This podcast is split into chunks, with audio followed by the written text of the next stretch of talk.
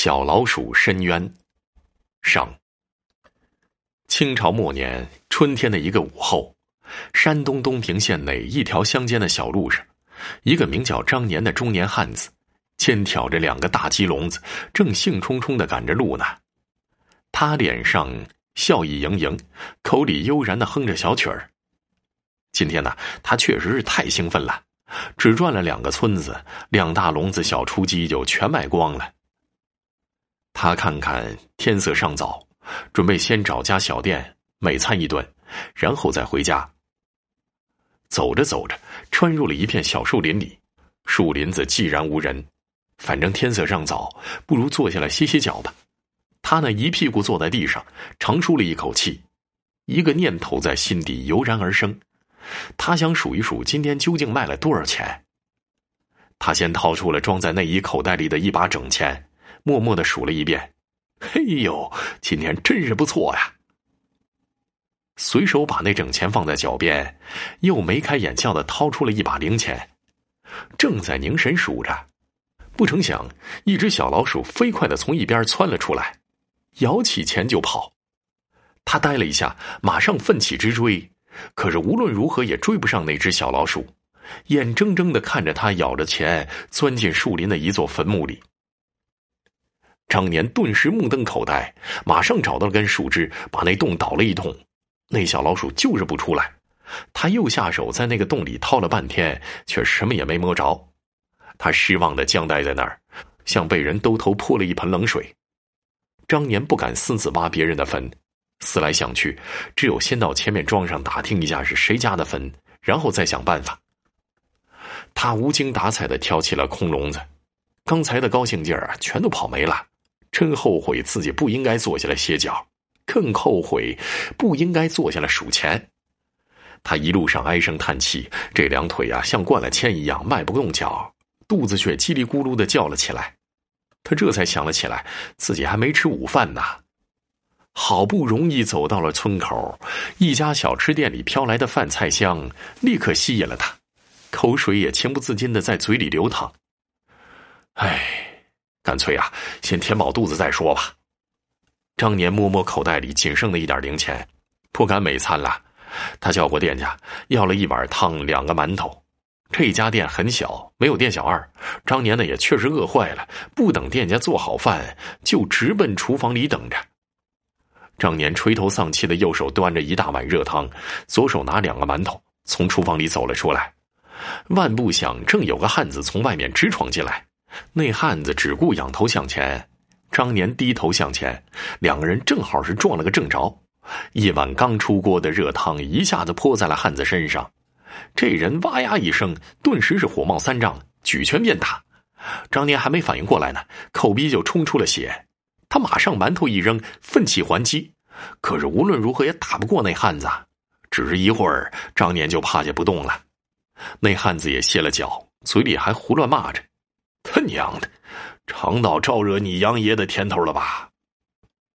此人姓杨，名飞，是三里五村的一霸。刚才的赌博赢了钱，正要到小吃店美餐一顿呢，不想撞到了刚刚出了霉运的张年。此时呢，虽然他打伤了张年，依然霸气十足的对着店家吼道：“老刘，快给我拿块毛巾来擦擦。”是杨爷。店家瑟瑟缩缩的拿出了一块新毛巾递给他，他擦干净了，随手丢了那块毛巾，又冲着张年吐了一口：“他娘的，真晦气！”转身扬长而去。张年慢慢的睁开眼睛，周身疼痛难忍，他精神恍惚的一声声痛苦的呻吟着。店家好心眼儿，把他扶了起来，止住血，擦拭干净，又重新烧了碗汤给他。他吃饱肚子，感觉精神好了点儿。思来想去，今天真是太倒霉了，丢了钱又挨了一顿毒打。他想呢，刚才这人也太狠了吧，太不讲理了，不等自己向他致歉就大打出手，而且下手如此之狠。他决心要出这口气，到县衙里告他。想到此，张年便向店家打听此人来历。哎呦，小兄弟啊，这人啊，你最好还是不要去招惹他，他是我们杨村人。在这一带啊是非常有名的，一般人见了都躲着不及。更别说你这一个外乡人了。你这伤好了点啊，还是快快离开吧。老伯，这人叫什么名字呢？此人姓杨，名飞。不要再去白挨打了，好兄弟。店家息事宁人的说。张年慢慢的站起身子，谢过了店家，蹒跚着挑起鸡笼子，向着回家的路走去。但是他的心里却默默的记下了这个村名和杨飞的名字。三天之后，张年走进了本县县衙，状告杨村村民杨飞毒打伤人案。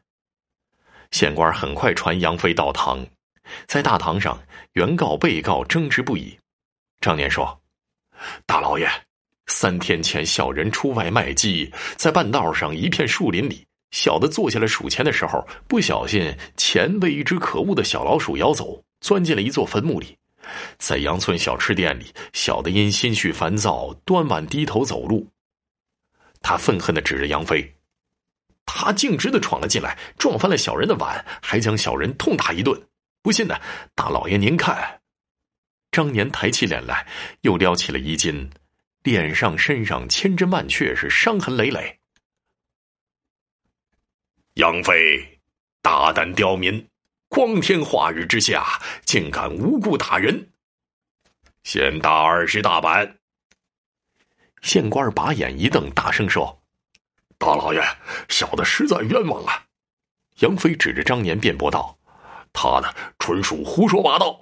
小的走进店去，是他故意把碗砸在小人身上。”不信，大老爷您看。杨飞摊摊双手，又撩起了衣衫，他手上、身上确实是烫痕点点。张年，大胆刁民，竟敢诬陷好人！来人呐，打三十大板！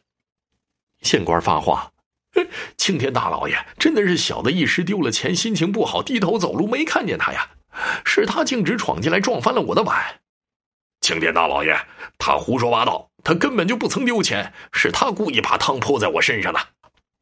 两人争执不休，县官一时不好断案。为了查明此案谁是谁非，县官决定随张年去查看一下小老鼠钻进去的那座坟墓里，究竟有没有钱。谢青天大老爷。